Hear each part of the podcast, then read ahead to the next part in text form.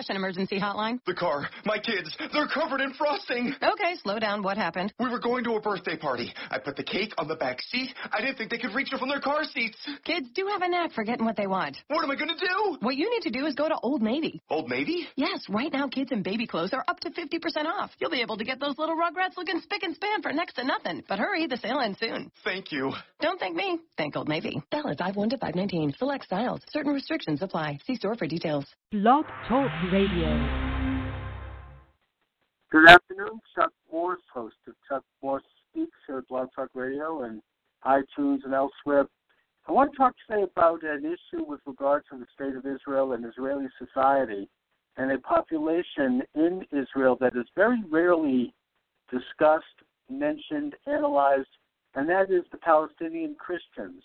My guest, Michael Onifer, wrote a book, The God, Israel, and You, a scandalous story of a faithful God, where he talks about his interactions with Palestinian Christians in Israel. Michael, thanks for joining me this afternoon. Okay, you just uh, need to bring Michael up there. Sorry about that. Michael, are you there? Oh, Thank you very much. Yeah, I'm I'm with you, sir. Good to be with you. Thanks for having me. You know, your research is uh, quite interesting in that it's not it's a topic that is rarely analyzed by the mainstream press or by anyone really, and that is the the phenomenon of the Palestinian Christians. And of course, the Palestinian Christians uh, have lived in in Israel going all the way back to the days of Jesus. We're talking about some of the earliest Christians, people who were followers of Jesus and his ministry back in his day in Roman times. And uh, they live in Israel today, both in Israel and also in Ju- Judea and Samarian region. Can you talk a little bit about uh, about them and about their attitudes uh, toward Israel and toward the Jewish state? Sure. Well, I'm I'm glad that you you started off on this because it really is um, one of the most important elements of of the book God, Israel, and You. Because there's a number of elements that really need to be uh, understood. They need to be uh, considered when people look at the Arab Israeli conflict because you have today a situation where the conflict is oversaturated in the media, it's very polarized, and the Palestinian refugee has essentially become, you know, the mascot um, for the victim um, of the world, the, the mascot for the underdog. Um, and Arab leadership has gone to great lengths to inform the Western world on how they should think and feel about Palestinian refugees and their situation. Um, and so it, it's really kind of an immediate point of contact for most people when it comes to the Arab Israeli conflict. And in looking specifically at the Christian Palestinian community, it can be very complicated in that you can't generalize any of these groups. So you have traditional mainline Christian groups like the Eastern Orthodox. You have pockets of evangelical groups that are there that are, you know, by definition, very evangelistic and uh, concerned with reaching the Muslim majority that they live amongst with the gospel of Jesus Christ. And that makes them unique, you know, in relating to Christians that are pro Israel often hear people talk about Palestinian Christians, especially your Catholics, your Eastern Orthodox, and put them in a category of being non believers, that they really mm-hmm. aren't real Christians. And that's a problem for me because, like you said, some of these communities, um, you know, they trace their family line back to the early church. Some of my friends in Bethlehem say, you know, my ancestors believed in Jesus, and we've been here ever since then. Now, right. not everybody can say that. Not everybody has the ability to trace their lineage back, but that's a, a realistic claim that that they're making that their families could have been a part of the early church and had you know Jewish ancestry and eventually became Christian and then became Arabized. The uh, you know the entire narrative of the uh, the radical uh, Arab and uh, and Muslim community and their leftist uh, supporters, this agitprop that Israel is somehow victimizing someone. Uh, putting that aside and putting aside their own record of, of heinous crimes against humanity, um, and I would put that up against Israel any day. The impression that I get from, and it's a very generalized one because I only have access to what I read in the paper, and that, that has its own biases. But the impression that I get is that the indigenous Christian community in Israel generally is not pro Israel. And I wonder if, first of all, if that's true and to what extent it's true.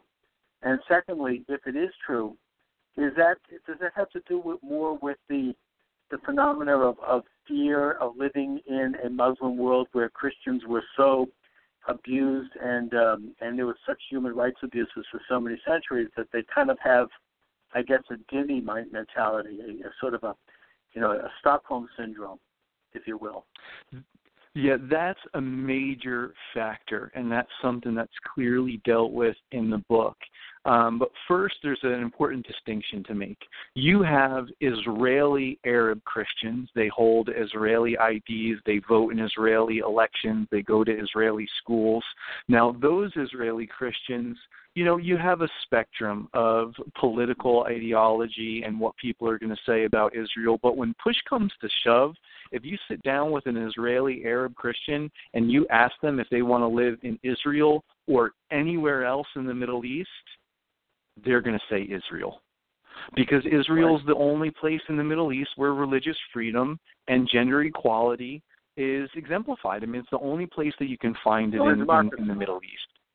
And exactly. I also think that's probably true amongst Muslims who live who are Israeli uh, citizens. They also, when push comes to shove, you know, they might uh, uh, underneath the rhetoric uh, support Israel now, I want to, and, and I would even suggest that that, that could be extended to the um, the so-called disputed territories. I mean, you know, if, if there was a poll done in East Jerusalem years ago, and about 80% of them wanted to become Israeli citizens.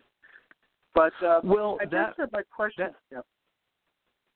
That, that just to go back to something else that you mentioned earlier that's very important to what you're talking about now, and that's the idea of uh, really the reality of dhimmitude. And so I, I think what we're talking about as far as that sentiment of living in Israel is accurate, but it needs to be understood within the context of a Christian minority that has developed for over a thousand years under the thumb of Islam. And so now you look at, let's look at the territories, let's look at the West Bank um, and you have a Christian community that has largely come in alignment with the political narrative and objectives of the Muslim majority, and their identity is more closely aligned to the Palestinian narrative than the biblical narrative. Um, you know, many of these Christians are not instructed or encouraged to read the Old Testament. There's very dangerous strains of theological thought coming out of the Palestinian Christian community that, you know, essentially rejects anything in the Old Testament that doesn't agree with the Palestinian narrative. Um, and it's very dangerous liberal theology and the slippery slope is that Jesus then becomes a Palestinian freedom fighter, and uh, suicide bombing becomes justified. And you have that. I mean, you have Christians yeah. in the West. Bank today that will not make a clear statement against suicide bombing. You know, even even the Nazis admitted that Jesus was a Jew. I mean, this is like beyond. Um, you know the the most uh, bizarre twisting of of the holy writ that I've I've heard. Um, I guess that uh, you've been out there, Michael. You've been uh, meeting with the people. You you have a program called the Bethlehem Project. It's a leadership development and job creation program for Pal- Palestinian Christians. You spent time, a great deal of time over the years in those communities. Uh, is there a possibility that uh, there can be an appeal made to traditional Christian views, which is, quite frankly, that the state of Israel as a Jewish state is the launching pad for the, coming, the second coming of, of Christ. And by the way, I would also point out that there's there's Islamic uh, beliefs that, that point to that as well, but we're talking here about Christian. Yeah. So, you know, the the paradoxes of the kingdom of God. You know, the answer to that is yes and no. Um, there's nothing that that God can't do. At the same time, everything that's happening, God is using to accomplish his objective and his redemptive plans in the world. And so, even if there is a majority of the Christian population that's never going to look, and speaking of the Palestinian Christian population, that's never going to see this issue from uh, a fundamentally biblical standpoint, um, you know, God's still going to do what He has purposed in His heart to do. He is still going to be glorified in the earth, and all the things that we read about and are promised about in Scripture are, are going to come to pass. And what I believe is through the context of relationships, that the grace of God is available for Palestinian Christians to appropriate the call of discipleship to their own lives. And this is something that I struggled with the most when I was writing the book, is because I, I'm inviting Palestinian Christians to look at Jesus' call to discipleship, to look at his their cross and to follow him and to take on an identity that's more associated with Christ and his kingdom than with the political narrative that they find themselves within and the situation that they find themselves within. Basically, are they going to love God and His kingdom more than their cultural identities? And it's easy for me to say that as a white boy from New Jersey, but God knows who they are. God knows what families they were born into, and God did all of that on purpose. And so I have to believe that the grace of God is available for them in that situation, understanding that their pursuit of the Lord in that way means something very different than it does for me. That there's a price that they have to pay, and there's consequences that come along with that. But the grace of God is sufficient. The person of Jesus is worth them making that decision and following that path. And I believe that we're going to see, especially in the younger generation, we're going to see more and more Palestinian Christians do that. Okay, my guest is Michael Onifer. He's the co-author, along with Joshua Charles, of the book God, Israel, and You: The Scandalous Story of a Faithful God. It's available as a paperback on Amazon.com, the WND.com. That is God, Israel, and You. Uh, Michael, you talk about uh, the you know, in a sense, the classic uh, the Christian approach. What what actually led to the the conversion of Rome to Christianity um, in the first centuries of, of the faith, uh, and that was a one-on-one uh, proselytizing, a one-on-one relationship. A lot of it was done by women, actually, and that uh, the, the whole message of Christianity, which is a personal relationship with with God through the ministry of Jesus as the intercessor. I mean, to my way of thinking, that is as powerful a spiritual message today as it ever was. And um, I wonder uh, what uh, what can you tell us about your um, levels of success with regard to reaching uh, Palestinian Christians and bringing them back to the faith of their fathers and of their ancestors? Well, it's it's a it's a process and it's one that involves developing trust and being very honest you know right from the get go everything's on the table um, and just diving into sincere relationship and doing what scripture teaches and preferring others over yourselves. And so the bethlehem project was birthed because i saw a real need uh, with them amongst the Palestinian Christian community. And I also saw a tremendous amount of opportunity, a tremendous amount of ability and potential within this community that was just overshadowed by the political turmoil that's there. And so, where I've had success is being able to begin and cultivate relationships. And then within that, um, you know, trust is developed and, and, and people see what my motivations are. And, you know, I've, you know, wept with some of these families that I'm working with. And as we've had very real conversations about the difficulties that they face, and it's, you know, it, it's not like, you know, at hello, I'm sitting down with them and and trying to, you know, indoctrinate them or something like this.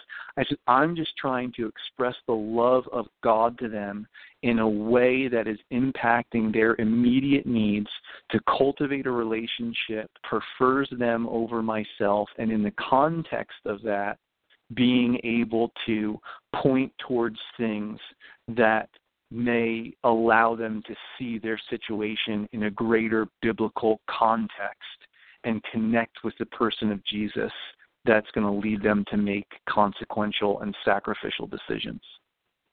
You know, the uh, the opportunity for them to embrace genuine, authentic Christianity and to align themselves with authentic Judaism and the the the, the sort of the dual covenant, the dual message of uh, of bringing about the redemption, the the coming of Christ or the second coming of Christ. You know, there's a, there's an old joke that um, when Christ does come and he's standing up on the top of the Mount of Olives, the Israeli government is going to send out a, a, an official, an emissary, to greet him, and he's going to say, "So is this? Uh, are you here for the first time, or is this your return trip?" But uh, you know, we we all share the commonality of a belief that uh, that the establishment of the state of Israel, which is commanded in the Torah, the Bible, the Old Testament, is the stage setting for the coming of the Messianic age. And the coming of the Messiah, however that happens, and God willing, it happens soon. But that's something that uh, I would think that uh, Christians, Israel, indigenous Christians who trace their ancestry back to the days of Jesus, who originally were Jews and who are Jews in the sense of Christianity being a Jewish um, ethos, that that they would find the idea of such an embrace to be exciting, and to make them a sort of a part of this this movement of this uh, this uh, spiritual development, and, and and they would find kinship with the fellow Jews on the who who are also part of the spiritual movement in Israel. Well, you would think that, and uh, the the element of that, the dynamic that needs to be considered, is that you know in a Western mindset, um, we have room for people to begin thinking differently and just kind of jump tracks and go in a different direction direction you know? So somebody can you know pick up a book and it can have ideas in it that can create a complete paradigm shift and because of the way that Western civilization is structured and the ideals that we prioritize, you know, people can think independently, they can act independently, and it's applauded. Um, in an Eastern mindset, in a Muslim mindset, that's very different. Very different. And so the idea of being identified within your community as opposed to being identified as an individual is very different. And so the consequences for somebody to look at that and then begin to adjust course is very different than what many of us can can appreciate coming from a, a Western mindset. And one of the main things that I hope people get from the book is that you can be pro Israel and pro Arab or pro Jewish and, and pro Arab. That there's not a dichotomy there.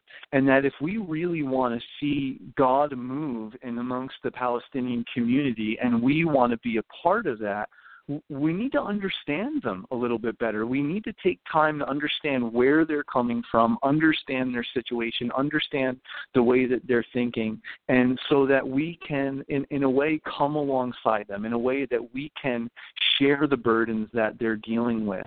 Um, and, you know, we can pray for them and do it with with a heart that's empathetic towards them um, and and that's really what I hope we can do is that we can begin thinking about the Palestinian community a different way, both for Christians that are very pro-Israel already, and also Christians that are very pro-Palestinian because we talk about what's going on. Um, it's actually Joshua Charles coined the phrase um, the Arab Israeli conflict syndrome, um, where people are coming to conclusions without a lot of information um, and they are being motivated more by their emotions than they are by facts and you're getting very involved in the conflict w- without really knowing what's going on. And so we look at very clear examples of how if you just go a couple steps further, if you look a little bit deeper,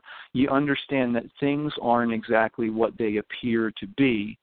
Um, and with that being said, um, I don't believe that the Palestinian Christians involved with these things are malicious or being deceptive, but it's a part of the bigger problem that goes into the dhimmitude, that goes into understanding the culture, that goes into understanding the community that's more aligned with a political narrative than the narrative of redemptive history and their place in it. And we need to consider those things. Absolutely. I mean, I don't think that they have been deceptive. I think they've been deceived, maybe.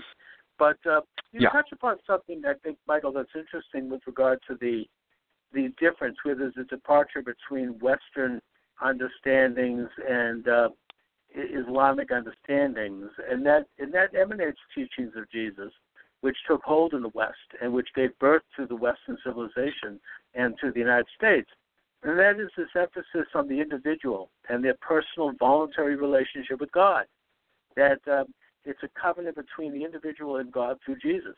And in Judaism, is a covenant between the individual and God by essentially taking possession of this tiny little swath of land between the Mediterranean Sea and the Jordan River and living a holy life. It's a it's a covenantal faith, but it's an individual one. It's not one that causes the individual to be sublimated.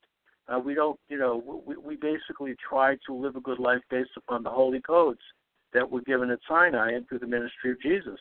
And I think that that's very different than the Islamic code, which, of course, Islam conquered these countries and sub- and submitted people to its faith and put them into a second-class citizenship status. They occupied these countries many, many centuries ago. So, in a sense, it's very difficult, I would imagine, for Christians who have been living under that rule and who kind of had to reconcile themselves to it to take an embrace of genuine Christianity, which requires the emergence of the sovereign individual with equal rights. Uh, you know, the, the development of Western institutions is emanate from that. Rights come from the Creator and not from the state. That these ideas run contrary to very oppressive ideas that are, exist within Islam, which is a total submission to a mystical God, um, and that that uh, that God is basically translated by a group of, of people, men, mullahs, who decide what that God thinks and what he doesn't think. In a sense, it's a replacement of the ancient pagan idea. So, you know, I guess that uh, you know something that that hopefully Palestinian Christians might think about is that by embracing the Western idea of Christianity, they can not only be more authentic as Christians, but they can liberate themselves from this mindset of dhimmitude. They can become sovereign individuals. They can look at the state of Israel, which is influenced by the West, which quite frankly is influenced by Christianity, to uh, to become more fulfilled citizens and more self-actualized human beings. Yeah, and I, I agree with that, and I, I want to make one point of clarification in that it's not Western Christianity as much as it is Christianity mm-hmm. essentially provided the foundations which created Western civilization. And that's the thing, is it's not a matter of them looking at a Western Christianity. I don't want them to adopt a Western Christianity. I want them to adopt a biblical Christianity. And what most people fail to recognize, and this is why Josh's book, Liberty Secrets, is so important. Um, and if you haven't had him on yet for Liberty Secrets, you need to have him on. I mean, the book is oh, absolutely tremendous.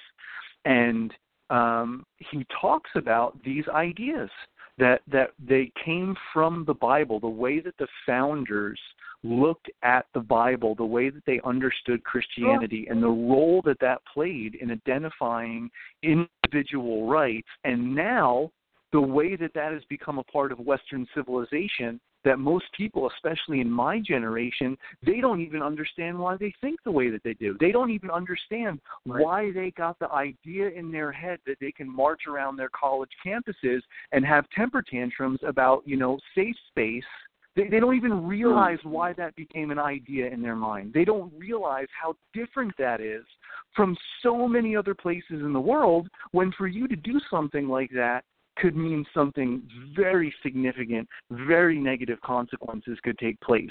The idea of freedom oh, yeah. of expression and free press.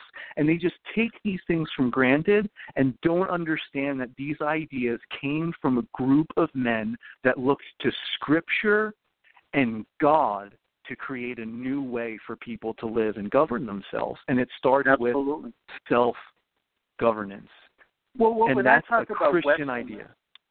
That's right. But when I say Western Christianity, I don't mean that in a chauvinistic sense. I mean it only in that, uh, for whatever reason, it was in the West, in Europe, in the United States, where Christianity became sovereign, where Christianity became free, where these governments and these societies became Christian, as opposed to the East, which is also, there are Christians, of course, but they had to live under the jackboot of Islam all these centuries, and they were influenced by that. And I think that the mindset that emanates from that is one based on fear, based on, the, you know, as I said earlier, the Stockholm syndrome, the idea that you learn to love your oppressor, because uh, otherwise, you know, you're going to be in big trouble.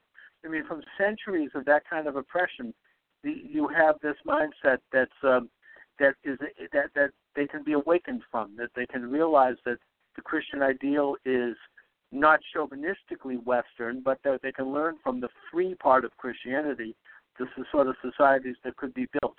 But Michael, we're reaching yeah, toward the end of the sure. program, so I'd like you to talk a little bit about your book, about the Bethlehem Project, where people can get in touch with you, how they can get the book, and any other information you'd like to impart.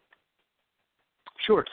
So the the book's available on Amazon. It's available at the WND Superstore. Um, you can also visit michaelonifer.com uh, to get in touch with me or uh, request signed books. And then the Bethlehem Project can be found at thebethlehemproject.com. And what we're doing there is we're identifying young Palestinian leaders and we're helping them um, with small businesses. We're empowering them to be able to change, you know, their immediate circumstance and in the process begin developing leaders that are not just running businesses but their lives from a Christ centered biblical standpoint. And we're just using the paradigm of business to teach the kingdom of God and implement the kingdom of God and help them to see the opportunity that they have and just to, to give them some encouragement to push through the the shadow of the political and religious turmoil that they live in to be able to see that they they do have a hope and a future um, because of the reality of Jesus and and the cross. And for people out there that you're pro-Israel and um, you're looking at the next generation and concerned about where they are with Israel and the Jewish people and the Palestinians, I encourage you to, to get the book, give it to your children, your grandchildren, give it to the youth pastor, the young adults pastor, at your church and get this into their hands. I've been cultivating this message on Israel specifically for millennials over the past 10 years with millennials in Israel. And I believe the book does it in a way where it really connects their heart to the person of Jesus and allows them to engage this issue um, from a place of sincerity to where it not only influences the way that they see Israel, but ultimately it allows them to see themselves within the context of redemptive history in a significant way. Hence the title, God, Israel, and You. Because Israel ultimately is about the knowledge of God, and our knowledge of God determines how we relate to Him and how He uses us in the earth. Michael, I want to thank you for joining me. The book again is God, Israel, and You the scandalous story of a faithful God. It's available at Amazon, at WND, um, and the Bethlehem Project. How, again, how can people get in touch with it? The BethlehemProject.com. Okay. Michael, thank you so much again for joining me this afternoon. It's been really interesting. Thanks a lot, Michael. Take care. Thank you. Okay, bye bye.